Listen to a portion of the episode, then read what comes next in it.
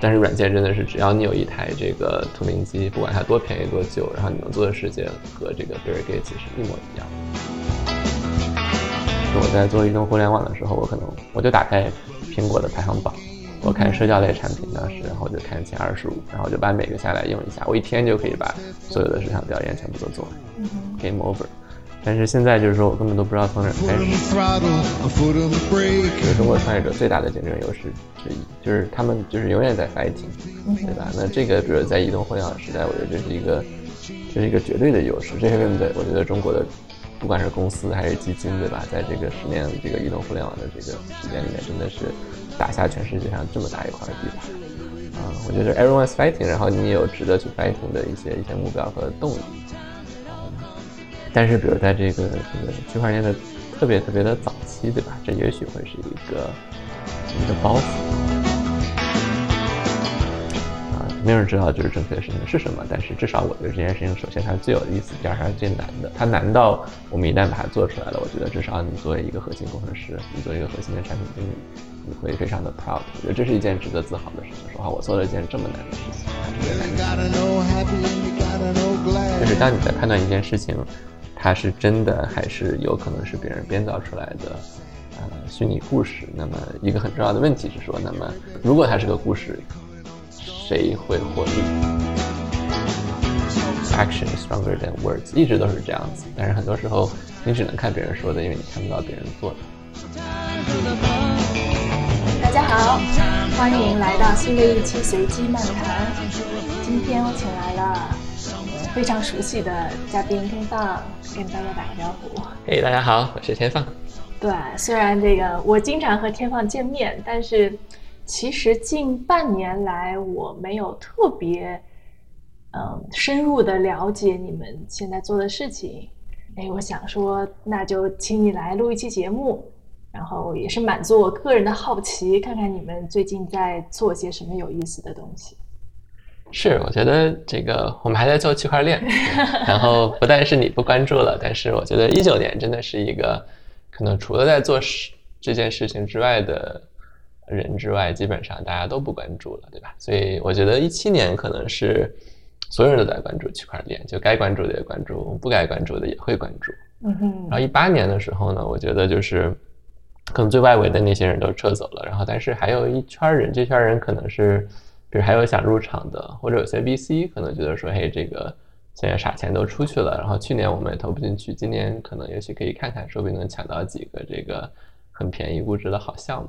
嗯，对。然后到一九年的时候，可能真的是说，那市场其实反而回来了，但是可能呢，从这个关注点，因为关注一件事情一般都会落后一两年嘛，所以一般就是做的人会有一个窗口，对吧？然后等火起来的时候，大家还没有反应过来什么是回事儿。一九年我觉得是一个。蛮有意思的一年，就是可能就是关注可能是一个 all time low，对吧？啊，但是做事的其实应该会比一八年多一些。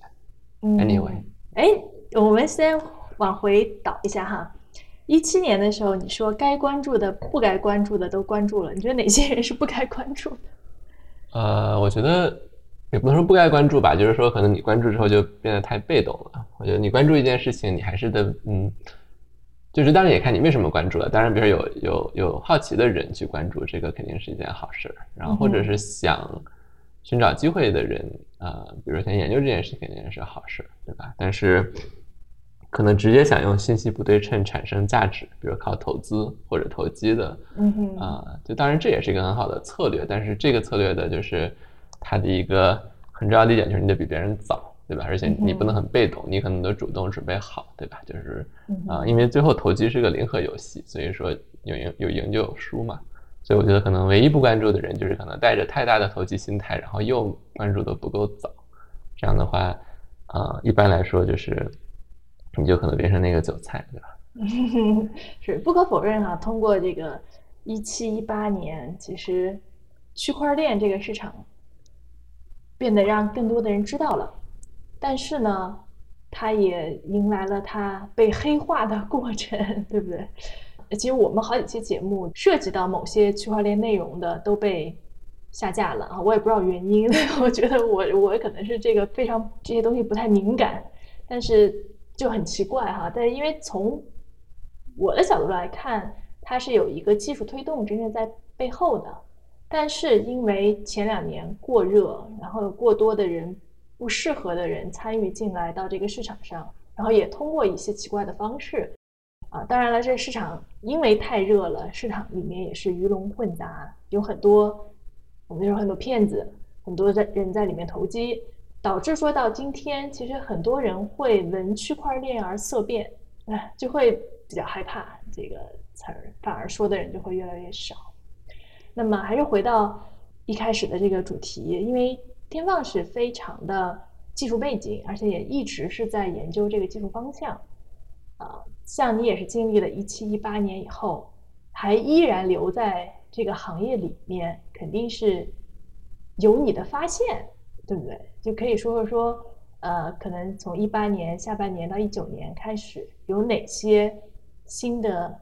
技术也好，或者是新的方向也好，抓住了你的眼球，让你能够继续在里面探索。对，其实我一直我觉得区块链还是很好玩的，就是呃，具体对吧？就是说呃，我们现在关注的这个一个 sub 领域就叫做这个呃 DeFi 对吧？就是 Decentralized Finance，就是它是这个去中心化的金融。其实我们第一天就在做这个小领域，今天还在做。然后我也想了一下，我觉得这个领域对我来说吸引最大的还是。嗯，就其实它其实是区块链提高了一套技术和设备，对吧？这个设备呢，其实就是对我来说，它是一个实验室，然后你可以试验一种新的东西，然后这个东西就是金融本身。啊，就其实你想最早就是说，比如说软件是怎么出来的？就是软件很多最早软件工程师，比如说像我，我们当时学计算机，它吸引最大的一点是说，你可以买一台五百块钱的电脑。然后你可以做的试验和尝试，可能是在和 IBM 这样的公司是一模一样的，对吧？就比如说你当时如果学化学，你不可能自己在家里面买足够的设备去做化学实验，对吧？化学实验需要可能十个亿美金的投资，对吧？所以，嗯，但是软件真的是只要你有一台这个图灵机，不管它多便宜多旧，然后你能做的世界和这个 Bill Gates 是一模一样的，嗯，然后可能就是。比如说，如果说到什么生物，对吧？其实你想，这这几年来，可能生物也是一个比较火的一个领域，对吧？那么有有点像生物其实在被代码化，啊，比如说，如果你要研究像 CRISPR 这样的东西，它是说，其实我就是把一些呃生物里面的组件模块变成一个软件，然后呃，然后我去像写代码一样的，我可以去修改一些这个它里面的 code。当然，但是这个 code 是基因的本身，对，所以让我觉得说，这种技术是说让一个普通人就是。Suppose 一个一个一个应届生，对吧？他坐在一个车库里边，他原来不可能尝试的东西，他现在可以可以尝试了，变成 DIY 了啊！就那天我还看到，比如说有人在研究说自己家做这个卫星，对吧？因为之前做过卫星可能是个一百万美金的事情，但现在可能也许是个五千美金的事情啊！你可以做一个这个 CubeSat，就可能像一个盒子这么，像一个鞋盒子这么大的一个东西，然后可能啊去买个几百块钱的这种像手机软件，你就可以做一个。很这个很初级的卫星，嗯，对，所以 DeFi 对我来说呢，就是它可以让我第一次去，就是上手的去做一些跟金融有关系的事情，对吧？金融其实原来也是说，除非你在一家，比如你在纽交所工作，也许你可以写一个交易系统，或在你在你在这个一家特别厉害的投行工作，也许你可以去写一个策略，而且这也是需要是说，其实，在在华尔街工作的人，可能一百个人里面，可能也只有两三个人真的可以动手去。他是这个策略的，所以其他的人都是打杂的。嗯啊，但 DeFi 就是说，它可以让我们对吧，一个一个十几个人、几十个人的小团队，去去写一个和纽交所一样复杂的一个交易系统，或者你可以创造出来一套啊一套新的玩法，然后这个玩法可能和一个啊和一个货币系统或者一个接待系统，对吧，是是一样的。对，然后我觉得这件事情还是非常有意思的。然后，一般有意思的事情就会有机会。嗯哼，能不能跟大家简单介绍一下什么是 DeFi，什么是去中心化金融？对，就是我觉得，嗯，金融有那么几件事嘛，比如说你有你有货币，你有交易，你有借贷，然后你有衍生品，对吧？然后我觉得它其实是说。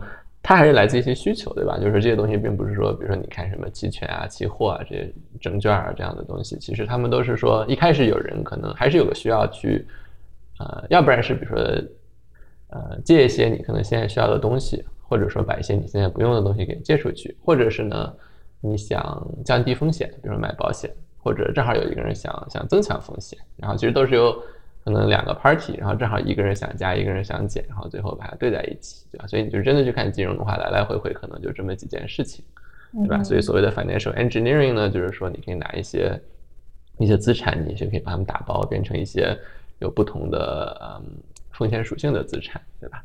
那么就是在华尔街上的 financial engineering 呢，其实都是比如说一些大的投行做的，所以比如说有人听说过，比如像什么高盛啊这些公司，他们具体做什么，他们可能也会去呃打包一些产品，然后这些产品会满足一些市场需求，然后他们把它卖出去，对吧？但是然后一般来说说是自己不 take 太多的风险，或者把风险转移给他们自己做的可能是市场，对吧？嗯所以我觉得思路是一样的，只不过就是说，那么我们能不能做一件东西，但是你本身你不需要像高盛，因为因为可能就是像像高盛这样的一个公司，它最大的一个资产，当然就是它有些聪明的人可以做出来这些产品，但它有个品牌，就是它本身的是一个可信的，就是因为呃中心化的这些金融产品，你最后还是有需需要有一家人儿需要相信你的，对吧？你不可能去跟不相信的人打交道。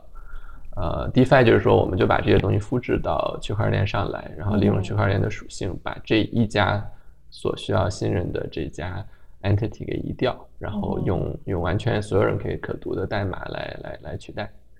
嗯，我理解一下哈，就是说，嗯，传统的金融它因为有交易嘛，交易一定是有需求方和供给方，但是因为传统金融呢，它是强中介的，就刚刚你提到的高盛呐、华尔街的这些所谓投行，其实它都提供的是一个中介的角色。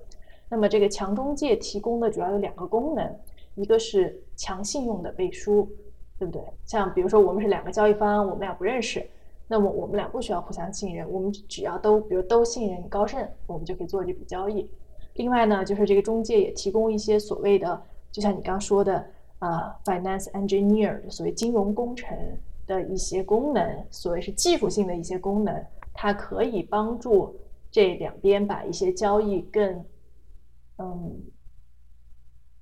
把这些交易包装一下，嗯哼，大概是这个，因为我们不能说让它变得更透明或者是更容易接受，对不对？它可能就是用某种技术手段把它包装成大家能够明白的语言，或者说简化的语言，简化成收益和风险。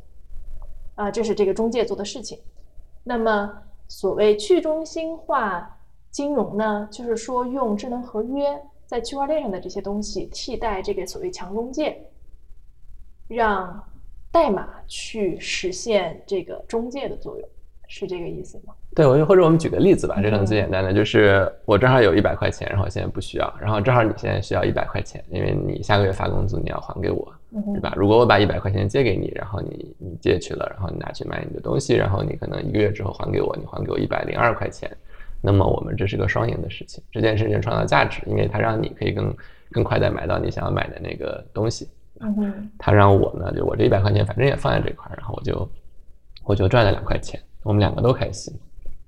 所以，呃，但是这件事情就是说，如果我不相信你，那怎么办？嗯哼，所以你可能需要一个平台，就是说，就是你你如果不还给我，那我这一百块钱就全就全部都这个。啊，打水漂了，对吧？那也许你可以抵押给我一个东西，再比如说你把你的手机抵押给我了，嗯但是如果就是咱们两个直接交易，那我手机不还你了怎么办，对吧？所以说一般来说就需要一个第三方，对吧？或者需要法律进来，然后来 make sure 我们两个都遵守啊，我们当时签的这份合同，对吧？啊，然后可能就是直到今天这是唯一的方式，就必须要依赖某一种第三方，它它是个中介，对吧？啊，但这件事情可以被代码取代。对吧？就是有区块链，我觉得这件事情是真的。就很多人说去中心化可以做什么，我等会儿可以解释一下。但是你用在区块链上写的代码，刚好可以做这个中介，它可以保证是说我们两个都不信任互相的情况之下，我还愿意把钱借给你，而且你一定会还。嗯哼。啊，第二呢，就是说可能我不认识你，然后正好你想借钱，然后我有钱可以贷出去，但是我找不到你。第二件事情，中介做的事情就是提供一个市场，就是说大家说哦，那正好你想借钱，我想看看有没有人之前要贷款。那你就去那儿，然后正好发现了我，所以它是个市场，对吧？所以它它是个 matchmaker，然后它也是一个 escrow，对吧？然后这两件事情，我觉得就用今天很慢、呃很贵的这个区块链都是可以写出来的。嗯哼。所以我觉得就是说，这这是为什么说区块链可以代替市场，然后可以代替代替一个这个中介的一个例子。嗯哼，那现在这个技术已经发展到什么程度了呢？因为你刚说现在的区块链可能比较慢，也比较贵，对不对？但是它已经可以实现了。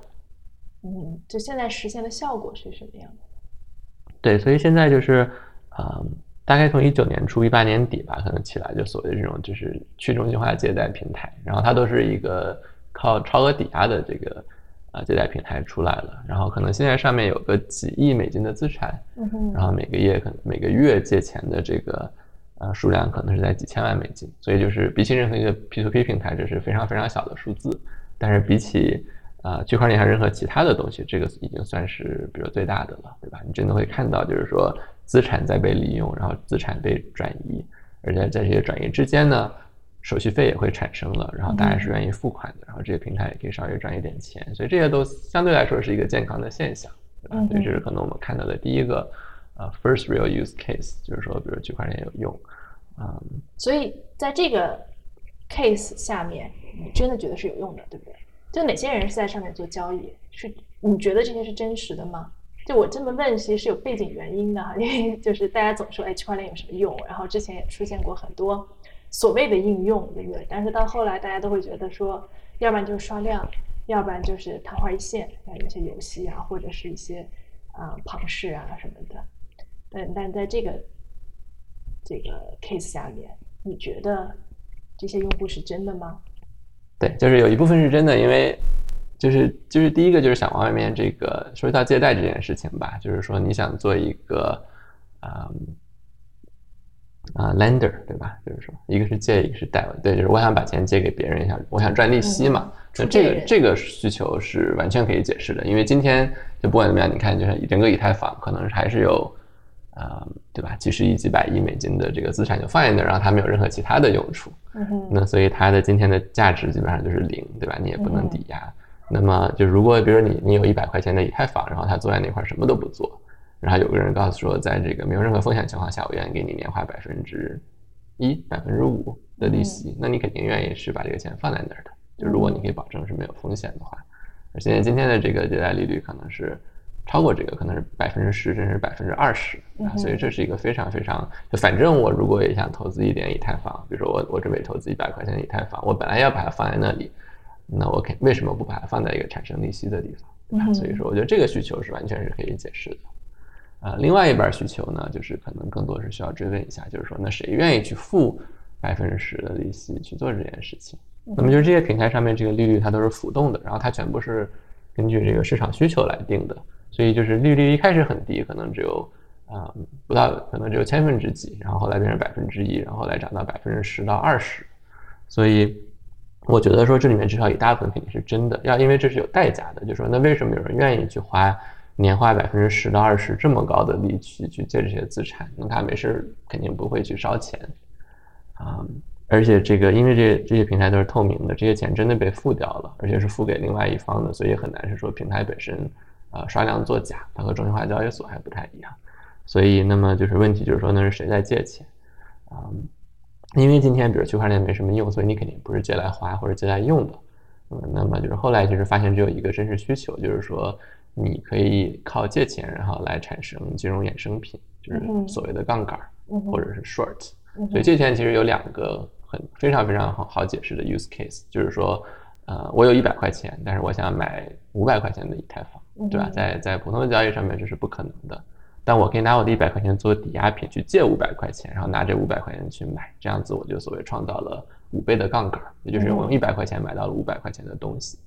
啊，这个五倍的杠杆呢，就是说如果我赌对了，那么我的收益就是五倍。当然，我的我的这个如果我赔了，我赌错了，我的损失也是五倍。那么有人愿意去加大它的风险，他愿意做这件事情。第二件事情就是你可以 short 一件事情，你可以去赌说它会跌。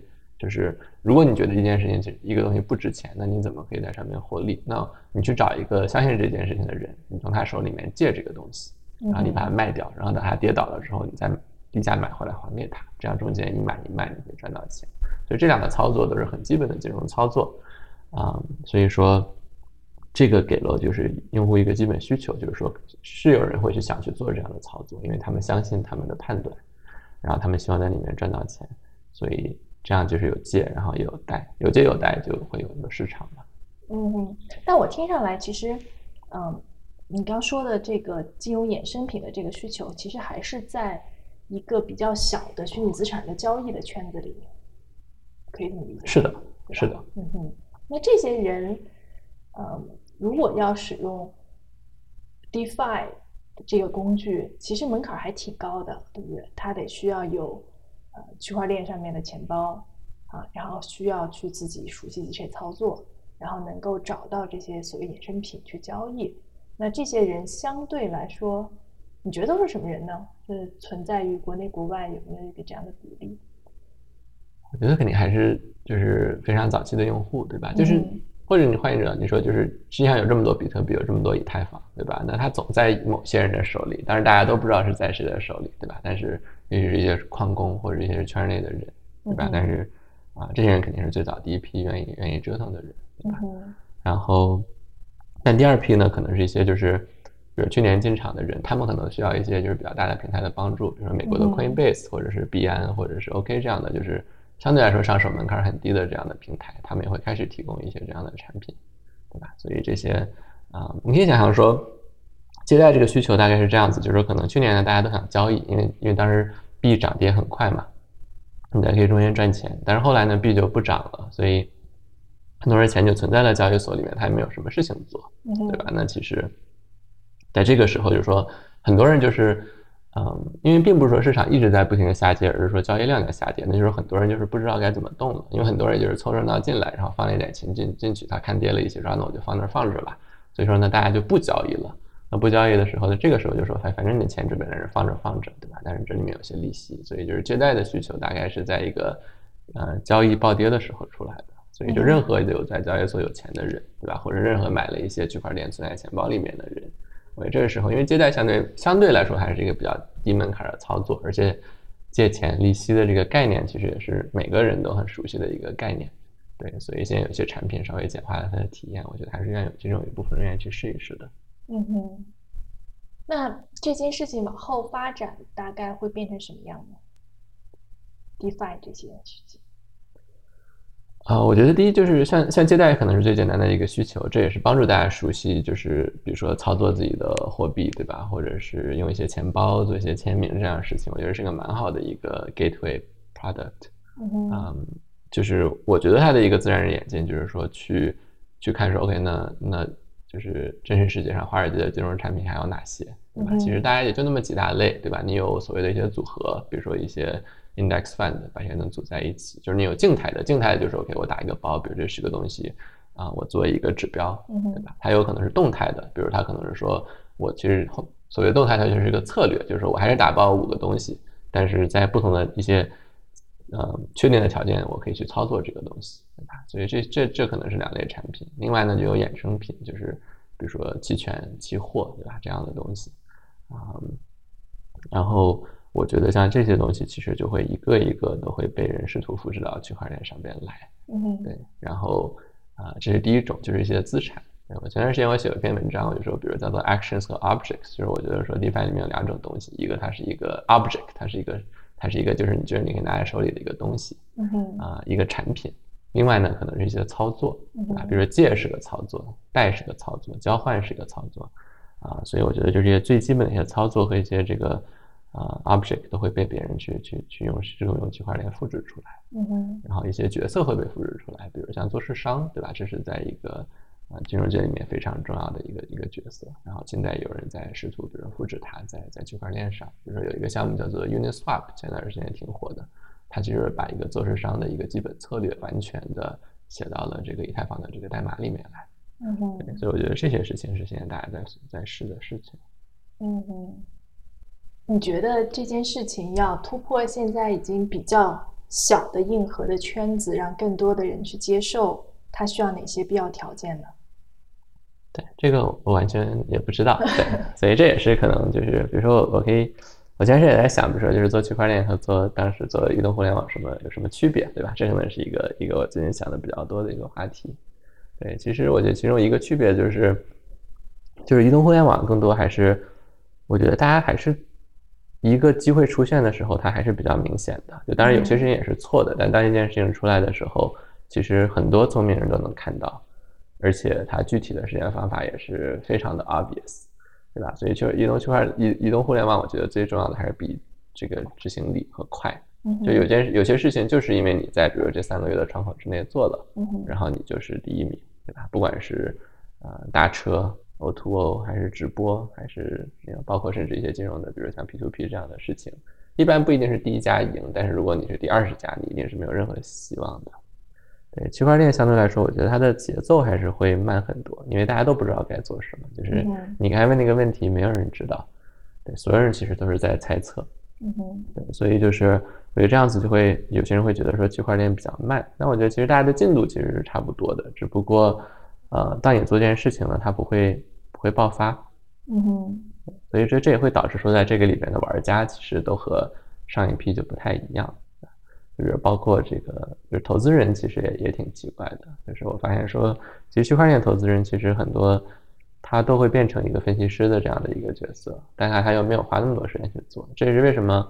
会有很多 VC 不愿意去看区块链，因为它其实还是太麻烦了。对，就是因为不是说 VC 比较懒，而是说其实 VC 其实都是有一些嗯非常好用的一些捷径或 shortcut，在区块链里面不能用。就一般来说，比如在移动互联网时代，有太多东西需要看了，可能你每周会有一百个新的团队出现，对吧？聪明的 VC 都是先看到一些现象，比如说某一个 app 突然间冲到第一名了，或者某一类 app 突然间这周又出来了，他说：“哎，为什么这件事情发生了？为什么这个？”这个，比如说这个，呃，这种群聊或者什么这个匿名的产品，为什么一下子，比如说在一个月之内占了三十万用户，对吧？你肯定都是先看到一些现象，然后你再去想 Siri，你再想说，哎，这件事情为什么发生？我能不能呃出一个解释，然后再用我的解释再去找，比如说最好的团队，对吧？就是可能上一批 VC 都是这样的一个玩法，它可以省很多时间，啊，可以比如说在在一千个团队之中一下就刷掉，比如说百分之九十五的我的产品。但是在区块链呢，就是它没有任何现象级的东西，因为因为市场比较慢。那也就是说，如果你真的想研究，你觉得每个项目都至少每个看上去靠谱的项目都得看一看，对吧？就这个时间成本可能是十倍到二十倍到五十倍。就像连我，比如说去做一些什么竞调或者看别人的东西时，会发现这个难度是非常非常大。就我在做移动互联网的时候，我可能我就打开苹果的排行榜，我看社交类产品当时，然后我就看前二十五，然后就把每个下来用一下，我一天就可以把。所有的市场调研全部都做完，game over。但是现在就是说我根本都不知道从哪儿开始，对吧？所以你可能会去关注一些可能就是呃嘴巴最大的团队，对吧？但其实这个不一定是最好的团队，或者他们做的事情，因为他们说的太多了，它反而会导致你看不清楚他们在做什么。对，所以就是我觉得反正这样的信息传输会比较慢，因为呃因为团队做的事情其实大家都不了解。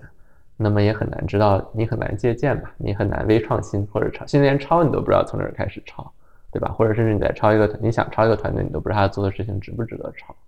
所以其实大家可能原创的成分也会比较多，啊，就会，所以我觉得就是总结一下，我觉得这种这种现象呢，导致说区块链投资人首先非常少，因为太累了，而且回报不清晰，所以没有什么人做这件事情。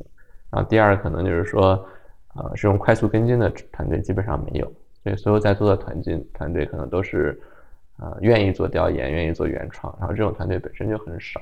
嗯哼。因为真正做调研的团队呢，又不太出声，对吧？所以说就导致说，让你让你看起来就好像是没有什么声音。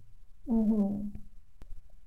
哎，那你刚刚说导致投资人不太一样，然后导致说留下来的创业者也会不太一样，那你觉得什么样的人会在这个时点还依旧留在这个行业里？我觉得我见到就两种人，对吧？第一就是说，而且这两种人可能都是一种人，就是第一种就是说，其实已经在这里面获利的人，对吧？你就想想说，比如说一六年买了以太坊的这些工程师，对吧？就首先你想当时他做的，我说的不是一七年，就是跟着这个进来的人，就是你想就是那种，呃，一美金买到以太坊的人，他们都是什么人，对吧？这肯定一开始就是首先他们肯定是离这个圈子非常近，第二肯定他们是一定是非常非常好奇的人，而且愿意研究偏门的人。对吧？所以这些人基本上，呃，用英文说就是 "It's already playing with house money"，对吧？就是我认识很多真的还是非常研究人，就是 OK，就是我当时以太坊可能我赚了一百万美金，对吧？Just like free money，对吧？十年的工资，那那就是那我继续就坐在这玩一玩呗，就是然后可能就是钱包里面我还有这么多资产，因为现在币跌了我也不想卖了，就这种人还是比较多的。然后这种其实 偏多是工程师，而且当时可能也是比较闲的工程师，因为比如说忙的在创业的工程师也没有时间去看这些东西，所以，嗯，我这种人还是比较多一点，对吧？然后另外就是从投资人角度上，就是我觉得还是那些比较野的投资人，就觉得还是可以用这个作为一个超车的机会对吧，就比如说，呃，美国这边最活跃的还是像比如说这个。呃，A 十六 Z，嗯，对吧？然后这个纽约的这个 Union Square Venture，对吧？就是他们一开始也也是看的比较早，而且他们有一些，他们也布了局，对吧？然后他们都是对他们来说，对吧？就是说，就算就这个全军覆没也也不是一件事儿，对吧？反正像至少 A 十六 Z 是个巨大的 fund，对吧？它放在区块链里的钱其实是他们 portfolio 的非常非常小的一部分，嗯，对。但是，一旦赌对了，这可能是一个比较大的优势，对吧？所以，我觉得还是野心比较比较大的人。还是觉得说这是一个，就是呃，虽然不太容易成，但是一旦成了，可以是呃定义他们整个基金的这样的一个机会。嗯，那你留在这个行业里的原因是什么？我觉得还是就是我在目前这个市场上看到最好玩的事情。嗯就是在这市场最低的时候，比如我跟我几个合伙人也聊过，就比如说如果我们现在不做区块链，做什么？啊，其实至少比如说我们所有的技术合伙人和就是喜欢技术、喜欢研究的这个。核心团员都说，其实也没有什么其他好玩的事情，嗯对吧？就是现在你看看这个，嗯，就是所有的整个创业圈，对吧？其他一些项目，对吧？就是如果先不说哪个就最有可能做成或者赚钱，就光从一个就是好奇心或者好玩的角度上，我觉得区块链还是对我来说还是排第一的，因为其他的事情都更无聊一些。嗯，就现在电子烟都变风口了，对吧？就 是对技术技术上来说，好像也没有什么 更。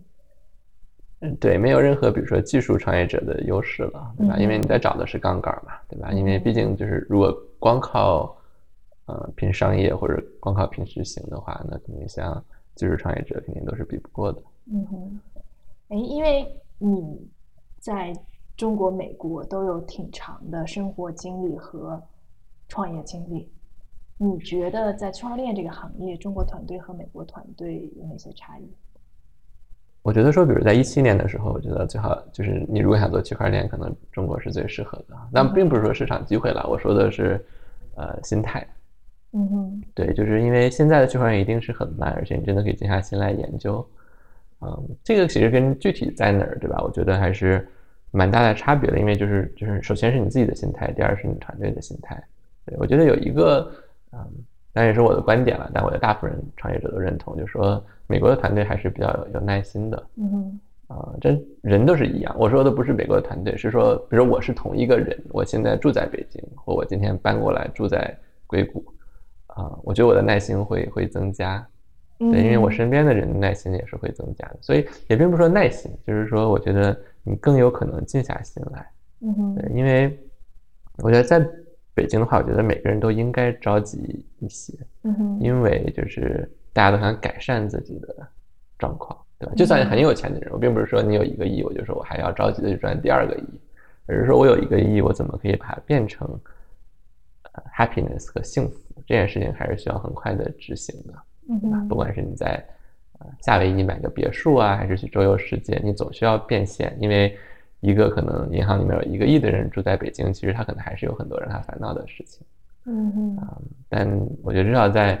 西安一些城市，比如说在在在你住在硅谷，对吧？可能你没有一个亿，可能你只有一，你可能是个普通人，你是个工程师，但也许就是 everyday life 还是还是不错的，对吧？就是啊，所以当你可能就是在比较好的状态，你可能不想改变现在的状态，对吧？这个会让你会可能更静一些。就说如果我现我以现在的这个状态，我不说其他的事情，就说我的我的生活，对吧？明天回来，我愿不愿意这样？比如说再过三年五年，对吧？这是一件。好的事情还是一个我想避免的事情。对，反正至少我的一些朋友在北京的朋友都说他们都想改变他们的生活状态。嗯哼。然后我很多在美国的朋友，他们就想保持他们的生活状态。嗯哼。所以说啊，我觉得一个一个硅谷的团队更愿意，比如说静下心来，比如做三年，因为这三年他们会活得很舒服，至少。嗯嗯，就像在北京，可能大家都会就总是要做些什么。然后来改变，对不对？有时候大家也不会去特别仔细的思考，说这个行动是究竟会变得更好，还是变得不好。但是都得做点什么，是这个感觉，是吗？对。然后我我不觉得这是件坏事哈，我觉得这是这是比如中国创业者最大的竞争优势之一，就是他们就是永远在 fighting，对吧？那这个比如在移动互联网时代，我觉得这是一个这是一个绝对的优势。这是为什么在我觉得中国的不管是公司还是基金，对吧？在这个十年这个移动互联网的这个时间里面，真的是打下全世界上这么大一块地盘。啊，我觉得 everyone's fighting，然后你有值得去 fighting 的一些一些目标和动力。嗯，但是比如在这个这个区块链的特别特别的早期，对吧？这也许会是一个一个包袱，对吧？就比如像从我的角度来想，就是说其实，呃，我从来都不担心，比如说就是说团队会没有钱，因为钱总是可以融得来的，对吧？或或者说你可以不行再做一个公司，或者你可以去啊，对吧？就是可以这个降低规模。对，但是人的耐心一定会是会用完的。那么就是怎么可以让团队的士气是保持？那么在就是最简单的方式就是进度，对吧？那在移动互联网时代，就是我们做产品是总有一些每个月都可以庆祝一次，因为 OK，也许我们有十万用户了，哎，今天二十万用户了，明天五十万用户了，哎，今天赚了第一块钱，明天赚了一千块钱，我们对吧？就是。我们发了个新的版本，对吧？这些事情太频繁了，然后频繁的这个都都不值得庆祝了。嗯但是作为一个区块链团队，呃，值得庆祝的东西还是比较少的。啊，我觉得如果你们做退的话，你不能折腾。就是我看到很多的团队，就是他用移动互联网的这种，比如说两周发版本的节奏去折腾。首先可能能折出很多 bug 来，每一个 bug 都是致命的。第二就是说，可能团队就很容易就 burn out 了。嗯对，就是今年可能前一段时间有个做预测市场的一个团队叫 Veil。他们也是 A 十六机投的，可能是今年也就是很少有的这个 D App 团队拿到，比如说顶级 VC 的钱的，对吧？然后他们也就是今年出来的，然后一个月发一个版本，发了五个版本，半年之后说做不下去了，倒闭了，因为他们想到能做的事情就都做了，都是这种迭代一些产品，把 UI 做得更好一点，今天再升级一下页面，对吧？这种事情做了半年，然后没有，就是他们第一天有三十个用户，然后发了五个版本之后，他们还有三十个用户。或者是像二十个用户了，这个我觉得啊，这个这个团队是没法承受这样的结果，然后他们就不做了，对吧？我觉得这样的案例还是有蛮多的。对。但这样的结果可能现在在区块链行业里面，就不管你做什么都是这样的。对，所以就当然我就说我也在想说怎么调整。我就首先呢，就是说呢，那也许就你的做，就是反既然你要做一件事情，然后这件事情我需要花一段时间，那还不如做一件特别。特别难的事情，嗯哼，对，所以我们一九年我们定目标，我们大概在，啊，上次是在五月份，我们讨论了一次要做什么，然后当然了，就是还是要做最正确的事情，但是我当时的一个 secondary 的一个目标就是我们要做最难的一件事情，因为反正这件事情肯定不会三个月成出结果，那我们还不如做一件 really really hard thing，对吧？然后我觉得做 really really hard thing 其实对好的工程师和架构师来说，至少这是一件本身是带有乐趣的事情，对吧？所以我们当时就是说。我们当时可能有三到四个选择，然后我跟团队是说，啊，没有人知道就是正确的事情是什么，但是至少我觉得这件事情，首先它是最有意思，第二它是最难的。它难到我们一旦把它做出来了，我觉得至少你作为一个核心工程师，你作为一个核心的产品经理，你会非常的 proud。我觉得这是一件值得自豪的事情。说话，我做了一件这么难的事情，它是一个难题，嗯，所以我觉得这件事情还是挺好的。嗯，哎，你之前也说，啊。啊，我不认得。对，那像你这样想法，或者是像你们这样类似的团队，现在多吗？对我，我觉得我我不知道，我我还我很好奇。对，因为我我我其实创业这么多年了，其实一般你大概知道说圈里有什么人在玩什么样的东西，但是真的很难说。啊，我觉得还是有很多人在做事儿的，就是就我看到还是说有进度会有新的产品出来，但是。我觉得今天的区块链有一个现象，就是说很多人说的很多，但是一般现在说的最多的人都是并不是在做事情的人，他们都是，比如说一些投资人，他们今天都不投项目，就是至少我们的投资人告诉我说，今年硅谷项目就是区块链项目基本上没有，啊，就是上半年基本上就是不超过十个，但是还是会有一些，但其实区块链又需要一些 specialist，对吧？这些 fund 一般都会有一个所谓的区块链专家，至少有一个或者一到三个，那他的 full time job 就是研究这些东西。对，所以就是说，当当一个优秀投资人不投项目，然后有研究的事情，他们就会写很多东西，对吧？所以我觉得很多的声音都是来自于，比如这个小的群体，嗯嗯，啊，但是他们又不是在做事儿的人，所以，嗯，所以我觉得区块链一个好处是说，你你它相对来说更透明一些，因为因为就是如果你想做一件事情，你必须得把它发布到这个公开的这个这个链子上面，所以任何人都可以看到。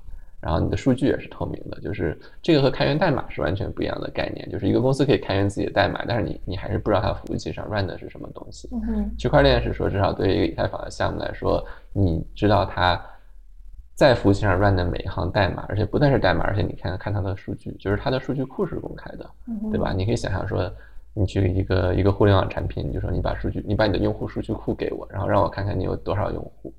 对，就是你可以看到每一个 DApp 的他们的所有的核心数据，DAU、收入，这些是完全透明于于于公众的啊。所以我们现在也是很少去看大家说什么，而是去去更多的观察大家在做什么。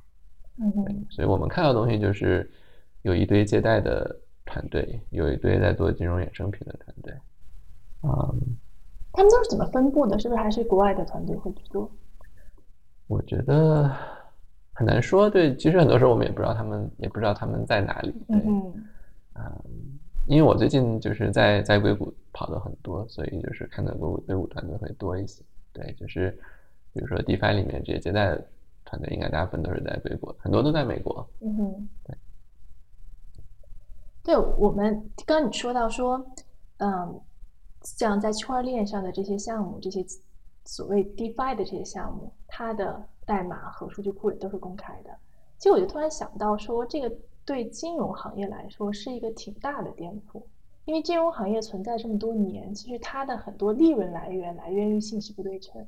就为什么高盛能赚那么多钱？为什么华尔街的人们赚那么多钱？对不对？其实它主要的利润来源于信息不对称，包括说一些 hedge fund，对，啊，那其实像 DeFi，它是。抹掉了所有的信息壁垒，那其实对金融行业来说是一个挺大的颠覆。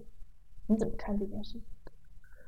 对我们前段时间我们还团队内还聊到这件事情嘛。对我有一个同事，他就跟我说，他说就是他觉得我们不应该做纯链上的事情，因为啊，他的观点是说纯链上的东西是不可能赚到钱的。嗯那这个是一个比较极端的一个看法，但我觉得他说的还是比较有道理的，因为一个纯链上的东西，它就像是一个。就像一个公园一样，它是一个 public good 了。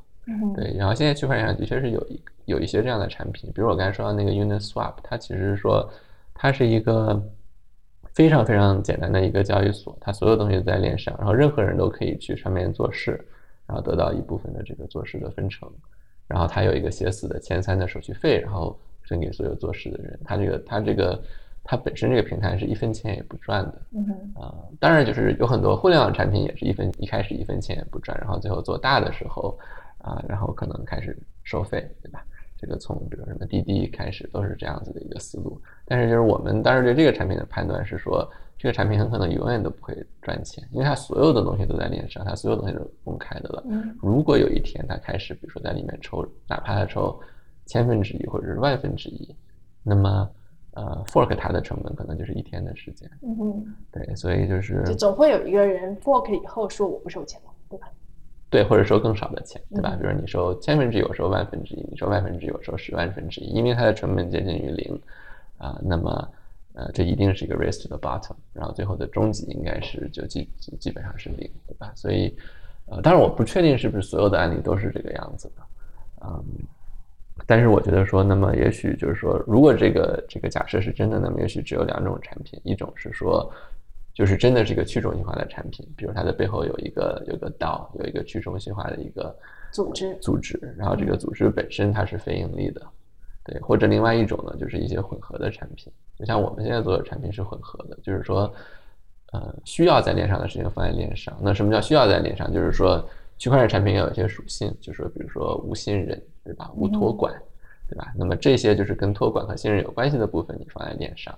但是，一些可能啊，有些信息你是可以隐藏，但是它这个游戏也是可以玩下去的。嗯哼。就是一个具体的案例，就是我最早我们做去中心化交易所，这个交易所的撮合和它所有的资产全部都是链上的，但是它的它的这个 order book，就是它的这个订单是链下的。我们最早做这个。链下订单完全是为了提高效率，因为比如说，如果你挂个单就需要等一分钟，然后要付一毛钱的手续费，这个体验是没有办法接受的。所以我们把订单系统放在了链下。那把订单系统放在链下的这个，也就意味着说这部分人不在链上，它并不是透明的，而且它并不是可以复制的。就是如果有人复制了我们链上的这个去中心化交易的这个逻辑，它没有订单，它没有流动性，对吧？同时还变成一个壁垒，所以这个混合模式是，这是混合模式的一个优势。我们也不确定这是不是一个可维持的一个现象，嗯对。但现在是所谓是个 double 的 bonus，就是说你可以创造一些信息不对称，啊，保持一些独特的资源，同时又提高效率。嗯哼，所以现很多团队现在都是这样的在做。其实这个对于创业者来说是一个选择，对不对？像如果你这样做一个纯开源的东西，然后后面靠这种啊、去中心化的组织去管理和贡献的话，那基本上是不是就不会有投资人来投？因为他怎么会有经济回报？可以这么理解吗？对，我觉得这是一个这个很好的问题。当然，就是一七年的说法是说，投资人也可以持币嘛，对吧？嗯对，当然现在这个持币也不是一件这个足够性感的事情。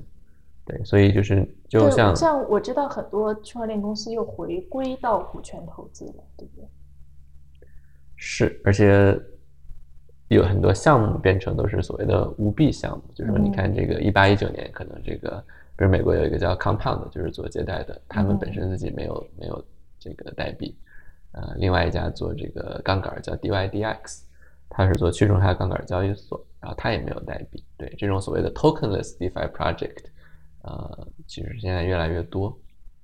然后他们都是完从第一天开始就是股权投资，然后没有做过 ICO，对，所以当然了，他们也不赚钱，对，但是，嗯，我觉得就是可能就是只要 idea 足够大，投资人还是愿意去去至少 expose 一下，对吧？嗯哼，哎，你你刚提到的这些，嗯，DeFi 项目，他们都是基于一条公链，还是说基于多条公链呢？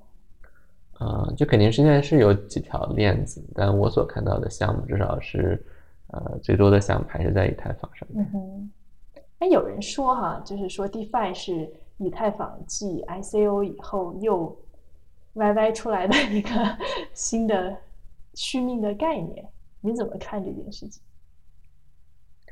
我觉得不太一样吧，就是就是 ICO 是一个就是它就发生了，而且它是没有办法否认的一个现象级的一个一件事儿，对吧？嗯然后大家只要给了它一个名字，它就在那儿。对，DeFi 现在还是个概念，就比如说你看 DeFi 上面所有项目和当时 ICU 就是整个的这个金额是没有办法比的，嗯哼，可能所有的啊、DeFi 项目上面所有的资产嗯哼，也就是当年可能一个大的 ICU 的这个这个这个融资的这个金额，但是，啊、我觉得 DeFi 就是它并不是一个概念，因为这个就是 ICU 这个概念概念你是可以拿去获利的，对吧？就有些人不管是呃项目本身，还是带头，还是包括一些区块链资金，都是拿着 ICO 这个概念去去起家做他们的事情的。嗯，很容易被利用。很容易被利用，但 DeFi 是基本上没有办法利用的，你基本上没有办成，你基本上没有办法装成一个 DeFi 项目。就如果你想装成一个 ICO 项目，你就做个网站，然后写个嗯 PDF 就可以了。对嗯，但是你想做个 DeFi 项目还是非常非常难的。对，所以 DeFi 项目其实非常非常少，而且因为大部分 DeFi 项目也没有币，也没有办法 expose 给更多的人，对，所以它是一个更小的圈子。对，所以我并不觉得说，就当然就是当你在判断一件事情，它是真的还是有可能是别人编造出来的，呃，虚拟故事。那么一个很重要的问题是说，那么有没有人，如果它是个故事，谁会获利？嗯，对，所以啊、我觉得 DeFi 其实没有什么获利的。但是你刚才说到以太坊本身了，对吧？对，就是啊、但我都不确定说有没有人会为 DeFi 而买单，对吧？这个其实也很难说。所以我觉得它是真的，因为能够获利的人太少了。嗯哼，其实这个行业还是有很多不确定性的，对不对？但是对于你来说，最吸引你的是它这个本身基于金融的这个概念和技术上面的积累，可以这么理解。对，或者说的更白一点，就是说我我觉得呃，其实金融是一个对呃，比如说了解这个人类或者是人生一个非常基本的事情，对吧？嗯就是呃，我今天看一些书，就比如说有有一本书叫就叫《Debt》，一个五千年历史，就是讲债的，就是债务是怎么开始的。呃，它里面讲的也很大了，就有点像这种人类简史一样，它的这个 theory 也是比较嗯、这个大开脑洞，对吧？他的意思就是说，他说债其实是呃。不但是钱的起源，而且跟宗教是是密切绑在一起，而且是政府的这个开始，就是最早人，呃发明了 governance 是未来保证大家会还债的，就是这是一个很大的 statement 了。当然，就是这这么大 statement 不一定肯定都是真的，但是我觉得是一个蛮有意思的一个观点，就是嗯。就我的意思是说，其实金融真的是一个很神奇，它可能是世界上最容易上手的产品。很多人觉得说 iPad 容易上手，但是，呃，就是一块钱是很容易上手的。就是你给一个四岁的小孩，然后你跟他说这是钱，钱可以拿来买东西，I got it。但是百分之九十九点九九的人，包括我自己，比如活到三十岁，我根本就不知道钱是怎么 work 的。嗯我不知道为什么一块钱是一块钱。嗯，我不知道市场是，我知道有些股票或者甚至价格是什么，对吧？为什么是价格，对吧？就是，嗯，就知道我我两年前开始做 DeFi，从不管是从算法开始做，然后或者是或是研究这个一个交易的结构，对吧？然后到现在开始研究说，比如借贷是怎么回事，就为什么会有人愿意去付利息，信誉是什么东西，就是这些事情。就我十年前我我在金融界工作过，做过金融软件，我还考过 CFA。对吧？就可能也许在那时候我都可以贴个标签，说自己是金融专家，但我完全都不知道这个东西是怎么 work 的。对，然后我觉得这样子你是不可能学到金融的啊。就像比如说想想通过比如说读书或者就是呃或者在参与一些大的这个投行去学金融，就像就像我就买一本写代码的书，然后我就把它全从头到尾读完一遍，我就说我是个工程师了。这不是，就是所有的好的工程师都是靠做项目开始的，他他们都没有看过什么书。对吧？但是你很难做金融，对吧？我觉得这在甚至在五年前开始，就是做金融是，只要对一个普通人来说是不可能的事情，对吧？除非你你你创建了这个 Bridgewater，对吧？你是那个你是 Ray Dalio，然后也许你在做金融，但是有多少人真的能够做金融？大概能够炒炒股票，大概能够炒炒股票，对，然后呃，然后可以画画三角，对吧？画画这个技术分析，但是呃，背后的为什么你是完全不知道的，对吧？所以我觉得。至少我从做 DeFi 开始，别的不说，就是我觉得对对金融的认知，然后金融的认知背后就是呃人性的认知，对吧？我觉得这个事情获利还是很大的。就光为了这就光为了这一个原因，我觉得还是值得做下去的。然后同时它又是一个好的工程呃项目，然后同时啊说不定也是一个可以赚很多钱的项目，对吧？所以就是对我来说这是足够的原因坚持。嗯哼，就我们当时。在这个区块链行业里面的时候，就总会讨论一个问题，就是哪些是所谓 real thing，对不对？因为区块链这个行业被炒得很热，然后成千上万个团队，感觉号称都在做相关的事情，但是其实大家知道，说真正有价值的事情没有那么几件，对不对？那除了 DeFi 以外，你觉得还有哪些是真正有价值的事情或者是应用，在现在这个时点？对，也许更好的问题就是，也许他们都是 real thing，但是更好的问题是说，就是 when it becomes a real thing，对吧？就像在这个二零零一年的互联网泡沫，其实所有的 idea 都是正确的，嗯哼，只不过有的是两年实现，有的是十七年实现，对吧？当时比如说卖狗粮的这些公司都是都是个都是个笑话，但是其实今天互联网就是上面有很多非常成功的这个 startup，独角兽级别的都是。也是卖狗粮，卖东西的，对，各种卖东西，什么都卖，卖东西，卖服务，对吧？嗯嗯，所以就是我，我不觉得任何的一个，至少那些就是就是都是故事嘛，对吧？但是这个故事，我觉得都是早早晚晚，说不定都会实现。比如说你说什么房地产区块链，对吧？也 make sense，游戏区块链也 make sense，但但你说这是不是两年之内的事儿？OK，那如果有人 claim 说我两三年之内有成果，那 OK，那我觉得他是一个是个骗子。嗯，所以为什么 DeFi 是第一个？我觉得它并不是说它比一些，比如什么游戏区块链更更靠谱的一个故事，而是说，呃，金融本身是一个非常高价值低频的东西，嗯哼，对吧？那现在今天的区块链也就只能做高价值低频的事情，所以我觉得说，嗯，至少在这个瓶颈这个解决之前，也许金融是唯一的一个可以做的事情。嗯嗯，就是就是我们经常说，就比如说这个区块链的指标，对吧？就很多人会说，因为因为移动互联网的指标是 DAU，它它对吧？就是就就当然后来是收入，但是就是大家一开始都是说，嘿，你有多少 DAU，对吧？大家都有一件事情来比较，DAU 对这个区块链来说都不是一个 make sense 的事情，所以所以就是我觉得很多大家就是就是一个跟 DAU 很相关的这个指标是所谓的 T TPS，对吧？就是说你这个区块链的这个呃。每秒每秒可以这个处理的这个事件，对吧？啊，因为你的 TPS 不够高，你的 DAU 就不够高。嗯哼，对，但是现在可能是硅谷比较一个就是这个常见的说法，就是说，哎，那你说这个说 mortgage 的 DA 又是多少？对吧？就是这个就是房贷这个整个说美国的这个房贷的体系是一个对吧？是一个巨大的一个市场。对，但是比如说就是你作为一个，比如说我我我买了房子，我有个房贷，我会看几次？我可能三个月来看一次，就它都自动付款，然后我付三十，我这三十年里面可能也就有。二十次 active 作为一个 active user，对，但是它的它的容量可能是三百万美金，对吧？它是一个巨大的 high super high value super low frequency 的事情，所以比如说这个房地产行业肯定是不讲 DAU 的，它永远都不会讲 DAU，对，所以我觉得 DeFi 大概是这样子，就是 DAU 这个这个是这个指标是没有任何意义的，但而但是就反过来呢，我觉得说这个 Converse 也是也是也是这个应该成立的，就是说任何。这个核心数据是 DAU 的产品，短期内都不会太成功，因为就是区块链的性能不够来支持。嗯哼。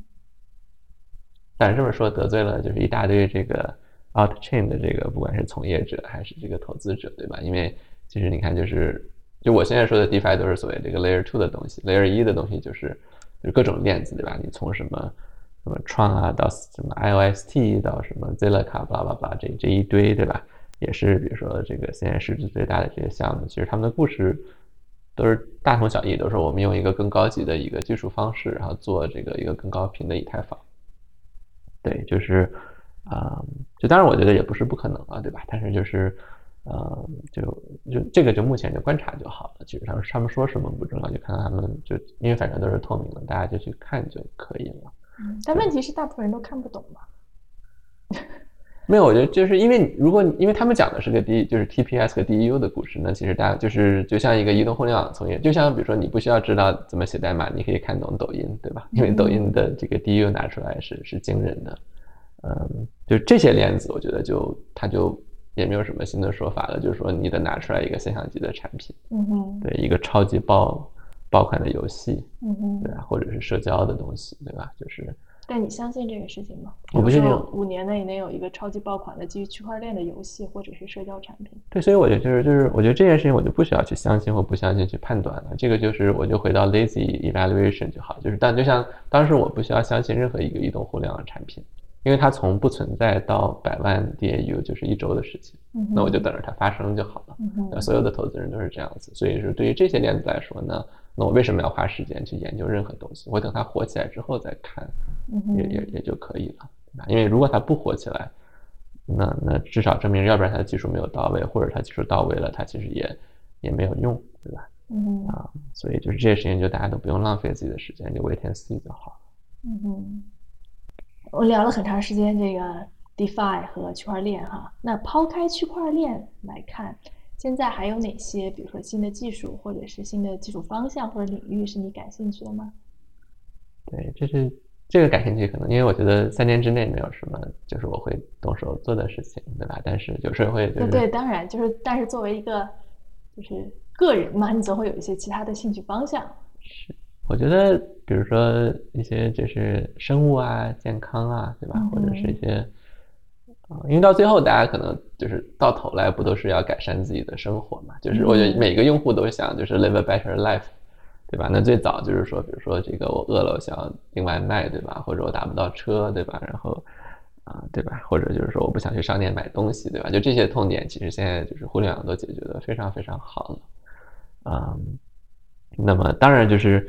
现在有些什么 fintech 这种互联网金融，对吧？什么借贷这些东西，包括区块链在内，这这是一部分，对。但是，而而而整个 AI 其实也是说，对吧？我们怎么创造出来，嗯，新的这个一个 labor force 来帮我们干活，做更多我们不想做的事情，改善生活，就这些都是，嗯，这整个 story 就是改善生活，对。但是，那么就是我在想，就是 OK，那假设说。我们有很多机器人帮我们做一切我们不想做的事情，对吧？更就是呃什么那种就是什么做饭、洗衣服、购物、买东西，对吧？这些事情都做了，然后包括就是用 Excel 去算一些数据和很无聊的工作，对吧？那那那时候就是说还有什么？就是人是永远都会不开心的，对。那那下一部分肯定是啊，就是健康，对吧？就是说就是 OK，你的身体不够好，对吧？或者你的心态不够好。或者是你的这个最后就是剩下你的 mind 对吧？你的大脑不够不够好，对，所以我觉得就是说那我怎么能变得更健康，然后更 at peace，更聪明，对吧？就是我觉得这这些还是挺有意思的。当然不知道答案是什么，对吧？因为现在有些创业赛道，比如说有的人就是冥想都是一个创业赛道，对吧？或者是啊，对，或者是一些就是啊那个维生素啊，或者是什么一些其他的这个保，就是这个 supplement，对吧？新的锻炼方式啊，我觉得这些挺有意思的。对，我完全不知道答案是什么，但我觉得这这会是下一个问题。嗯哼，你是自己会去尝试一些吗？因为我现在是就是冥冥想初学者，然后健 身也是就是就是试图在保持在坚持啊。我觉得这些事情都还是啊，相对来对我来说可能性价比是最高的了，对吧？因为我现在也已经不需要更好的这个出行服务或卖外卖服务了，然后电商服务对我来说也是啊也是足够了。然后娱乐我觉得也足够了，现在真的是有有啊玩不完的游戏，对吧？看不完的书，看不完的电影和看不完的剧，就是对我来说这些都是 totally good enough。就是比如说，如果是娱乐界没有任何创新了，我觉得我还是一个很会会啊可以开心一辈子。然后啊对，但是我觉得说这个对，当然就是互联网带来的代价，对吧？可能大家其实就是说就是注意力变短了，或者其实还是不开心会浮躁，对吧？所以就是啊。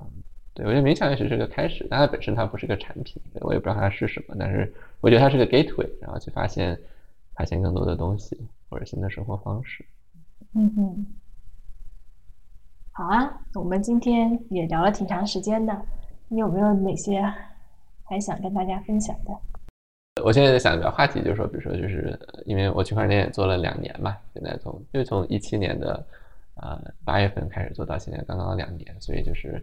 啊，复复盘反思，我觉得还是挺有意思的。对，所以就是说，啊，一些 take away 和 lesson learned，对吧？嗯所以就当然我说的刚才最多的一个就是说它的节奏不一样。就是说，如果你拿这个互联网的这个，比如说六周窗口的这个心态去做，我觉得会会做的很伤。嗯哼。对，这是一个不一样的东西。然后第二个不一样的东西就是说。啊，因为有更多的信息是可以看到的，所以你就不用太多去听别人说说什么，就是就是 action stronger than words，一直都是这样子。但是很多时候你只能看别人说的，因为你看不到别人做的。